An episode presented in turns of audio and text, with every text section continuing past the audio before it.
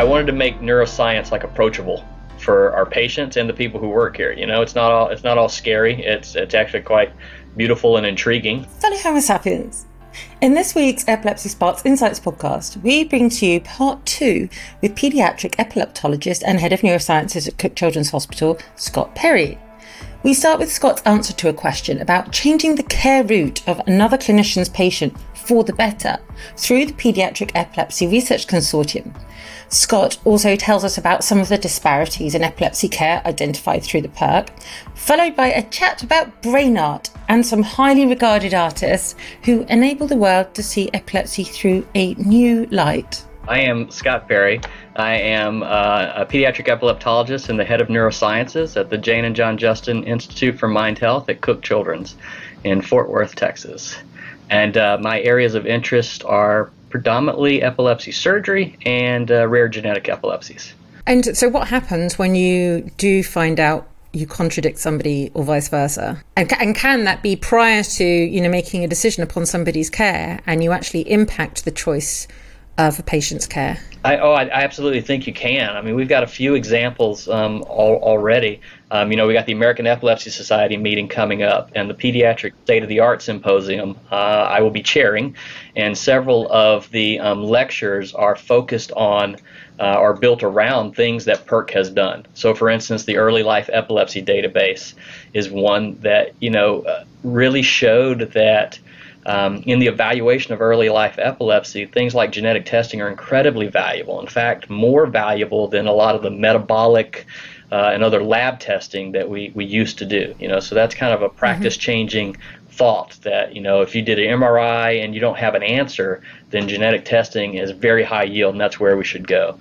Um, the infantile spasms database um, you know, looked at the, the different types of treatments, ACTH, prednisone, vigabatrin, things like that, and looked at um, whether the standard of care was being offered. And specifically, and this will be highlighted in one of the talks, we actually went back, uh, they actually went back and they looked at who was getting the standard of care and actually found that, like, you know, non whites, there were disparities. Non whites were less likely to get what we would consider the standard of care.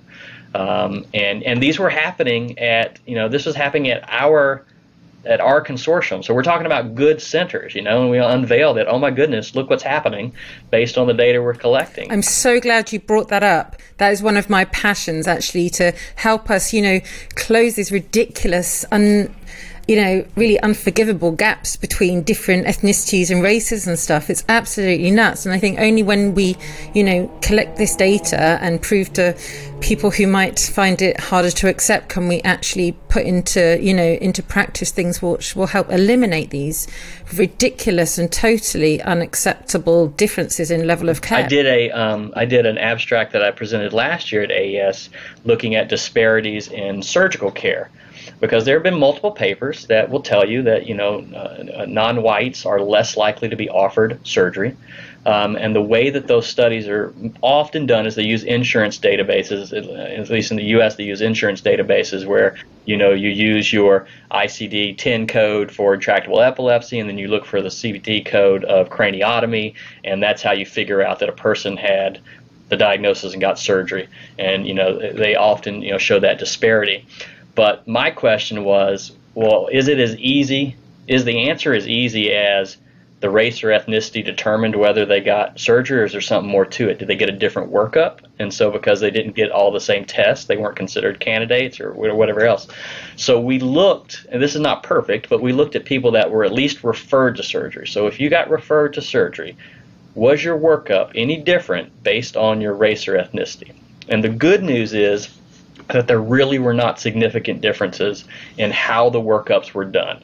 What was a significant difference is that um, is that non-white populations were four times more likely to decline the opportunity for epilepsy surgery when offered. So that tells me that's a target. That's something we have to address. Is you know why is that, and you know what is that barrier, and how can we help get over that barrier so this treatment that can be very effective is available. Uh, So I, I, think I think that's an interesting finding. One of the things I want to look at next is regional in the United States and whether the evaluation is different depending on what region of the United States you are in, and are there disparities racial or ethnic disparities by region in the U.S. And also, I wonder, like levels of education, like socioeconomic mm-hmm. background, and things like that. I suppose they possibly play play a part as well. Uh, they could, yeah. We we um, you know we don't collect all of those right now. We are looking at adding some data on um, kind of um, uh, some more social determinants of health um, to kind of help us. Uh, parse that out a little bit better. Right now, we look at their insurance type, whether it's a public or a commercial insurance. We look at their distance from um, a surgical center, which gives us an idea if they're in an urban or a rural environment. Um, so we collect some of those, but not nearly as many as could be helpful um, to untangle that for sure. Well, for anybody listening, watching this, I think this is a perfect example of why collating data safely, securely, but also analyzing it in in different ways is so so important. I'm I'm reading this book actually at the moment about uh, statistics and data collection and how different interpretations are so easily so easy to do, um, and I think that's you know a good example of why we need many clinicians and researchers involved, isn't it, for inter- interpretation of this data? It is, and like I said, when when you all work as a team, I mean, there's power in numbers, not just the number of people that are working, but just the sheer number of data points that are available, and you know you can get a quick you can get a quick answer. Uh, you know, the, the database was never intended to collect everything we need to know. There's too many variables. It was intended to help a person ask a question and know right away, like, can we get an answer sometime soon? You know, like uh,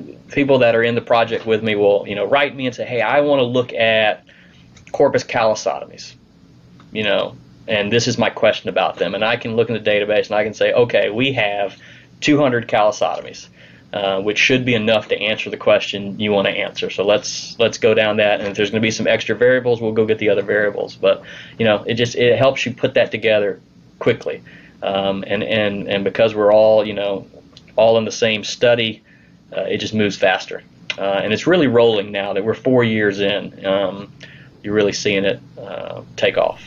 Do you ever have a patients ask for you know sort of uh, answers relating to this specifically, or do you, you know, do you have to say, oh, do you know what, I'll go and check our database, then I can give you the answer? Oh, for sure. Yeah. I mean, you know, we use it. We, we use it um, a couple ways. So definitely. So every site kind of has their own database, right, where they keep whatever mm-hmm. information they want, and then our shared database has certain variables in it. So I will see patients that will ask often, you know, what is, you know, what is you know, what is your success rate or how many of X procedure have you done? And, you know, I can look immediately in the database and, and give a correct answer, you know, not a I'm guessing answer just based on my memory, like this is the number that we have done and these are the outcomes as we have them right now. Um, and I have used it, um, I have used it kind of broadly based on some of the research we've done to just tell them kind of what the national scope is. So I'll, I'll go back to callosotomies, for instance. Um, we do callosotomies here uh, using a, a, minimally invasive uh, way with endoscopy, um, whereas other sites use open craniotomies and other sites use laser ablation to do um, callosotomies. So when we talk about that, you know, I talk about callosotomies and I say this is the way we do it here. It's done differently at other places, and these are what we know about the success rates of each of these different approaches. Um, so you can, you know, they, they have different risks, they have different benefits. You can weigh them. If if you know the laser approach because it has fewer risk, but it has a little bit less efficacy, if that's more appealing to you, then maybe my site's not the place you want to have that surgery because we don't do it that way. But this site does, and that's the place for you.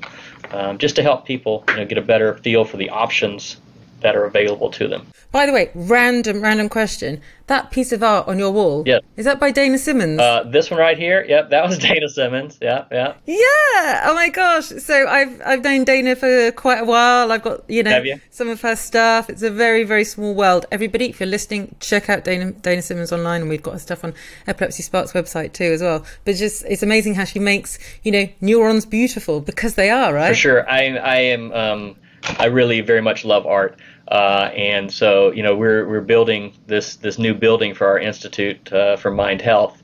And one of the things, you know, I wanted was that the art on the wall would reflect the neurosciences. And I wanted it to be, and because I wanted it to be, uh, I, I wanted to make neuroscience like approachable for our patients and the people who work here. You know, it's not all it's not all scary. It's it's actually quite beautiful and intriguing, like that that picture.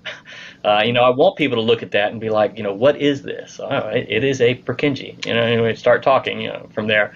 Um, so all of the all of uh, most of the art we have collected that will be in the lobby is by um, artists, first of all, that I found on Twitter for the most part, that have a connection to the neurosciences. They either do neuroscience specific art or they have some connection um, to um, to epilepsy. We have this huge mural that we're going to have that's uh, painted by a friend of mine, John Bramblett, who has epilepsy and he is visually impaired and he paints by touch. Uh, and he just does fascinating stuff. Um, so look for that uh, around October of next year when it opens. Uh, we're actually, I'm hoping, going to have a website that actually has all of our neuro art collection on it, so that people can kind of appreciate all these artists that are out there. I actually have a friend um, called Stephanie, and she's had um, laser ablation surgery. She's uh, eh, legally blind, um, but she's an incredible artist. And I just think, yeah. wow, how do you do that, woman? It's just absolutely crazy. It's nothing. Well, actually, I say nothing neurological. There's stuff to do with the human brain that she does. Maybe I'll send you a link. Her stuff. She's also known as Afro Mom. Um, she lives in Florida. Absolutely amazing woman. What she does, yeah. So everyone else, check her out too, as well as Dana. And thank you so much, Scott. It's been glorious talking to you, especially after all this time. I feel like I kind of know you already. So, um, if anybody wants to check you out, where should they go? Twitter at the moment?